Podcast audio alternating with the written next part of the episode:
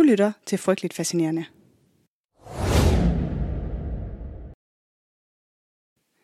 Marianne Rudjewski, Jersey Rosicki, Henrik Sygalski.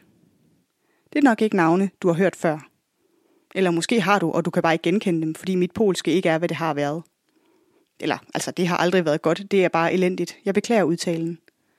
Men hvis du kender navnet Alan Turing, og du ved, hvad ham og mange andre arbejdede med på Bletchley Park, så burde du også kende Marianne, Jersey og Henrik. For det er deres arbejde og fuldstændig vanvittigt modige indsats, som kodebryderne i Bletchley Park står på skuldrene af. Velkommen til det her afsnit af Frygteligt Fascinerende, kort fortalt, hvor vi dykker ned i de glemte polske kodebrydere. Frygteligt Fascinerende er en podcast om alt det frygtelige, som alligevel fascinerer os. Her i kort fortalt afsnittene giver jeg en kort intro til noget frygteligt fascinerende fra nær eller fjern historie. Velkommen til.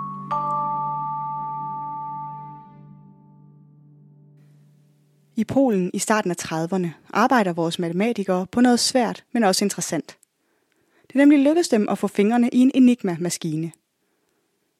På det her tidspunkt har tyskerne udviklet det, vi i dag kalder den kommercielle Enigma-maskine. Og selvom den ikke er lige så avanceret som sin militære storebror, så bygger den på mange af de samme principper. Så i Polen arbejder de med at udvikle en maskine, der kan teste kombinationer og indstillinger for at bryde den tyske kode, og det lykkedes de faktisk med allerede i 30'erne. De bygger The Bomba. De kalder den nok sådan på grund af dens kliklyde, men den er også virkelig cool. Da sagerne begynder at spidse til i Europa, så lykkes det den polske kodeenhed at skaffe en militær enigma ved at ligge i baghold og stjæle den fra en tysk konvoj. De efterlader en smadret kommersiel enigma som en afledningsmanøvre, så tyskerne ikke skal opdage, at de har mistet den nye og mere avancerede enigma til fjenden. Da tyskerne skifter til at bruge den nye enigma, og polakkerne derfor ikke længere kan aflæse deres beskeder, fornemmer de, at en invasion nok er på vej. De sætter derfor et møde op med britisk og fransk efterretningstjeneste. Og så videre giver de ellers alt, hvad de har. Enigma-maskiner og kopier, de har bygget, alle beregninger og designet bag The Bomba – Hele Molevitten. Et skatkammer af kryptoanalyse, som uden tvivl sparer de allieredes kodebrydere for års arbejde. Uden det er det ikke sikkert, at det nogensinde var lykkedes at bryde koden. Efter krigen blev de polske kodebryderes indsats så godt som glemt, mens Polen ryger en kommunistisk kummefryser i næsten 50 år. På den måde minder historien lidt om Alan Tyrings. Han blev også overset og glemt i sin samtid. Desværre så fortsætter negligeringen af den polske indsats langt ind i vores samtid. Da Hollywood-filmen Imitation Game kommer ud i 2014, er den polske rolle i at bryde Enigma reduceret til en enkelt linje. Så jeg nævner dem lige igen for en god ordens skyld.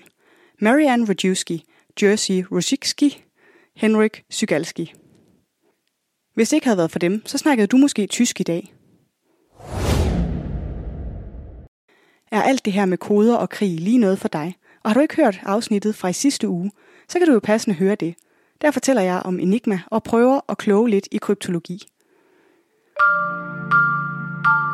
Det var lidt om de oversete polske kodebrydere. Kort fortalt er frygteligt fascinerende. Researchet skrevet, optaget og redigeret af mig. Jeg hedder Maria. Næste afsnit kommer allerede i næste uge, og du kan høre det i iTunes, Spotify eller der, hvor du normalt lytter til podcast. Der er tre ting, du kan gøre, hvis du gerne vil støtte min podcast. Du kan dele den på Instagram eller Facebook. Du kan sende den til en ven, der trænger til at blive frygteligt fascineret. Og så kan du give den en anmeldelse i podcast-appen. Jeg sætter uhyggelig stor pris på alle tre. Tak for nu. I researchen til det her afsnit har jeg brugt oplysninger fra BBC, Washington Post og igen fra Quora, hvor der findes svar på næsten hvad som helst.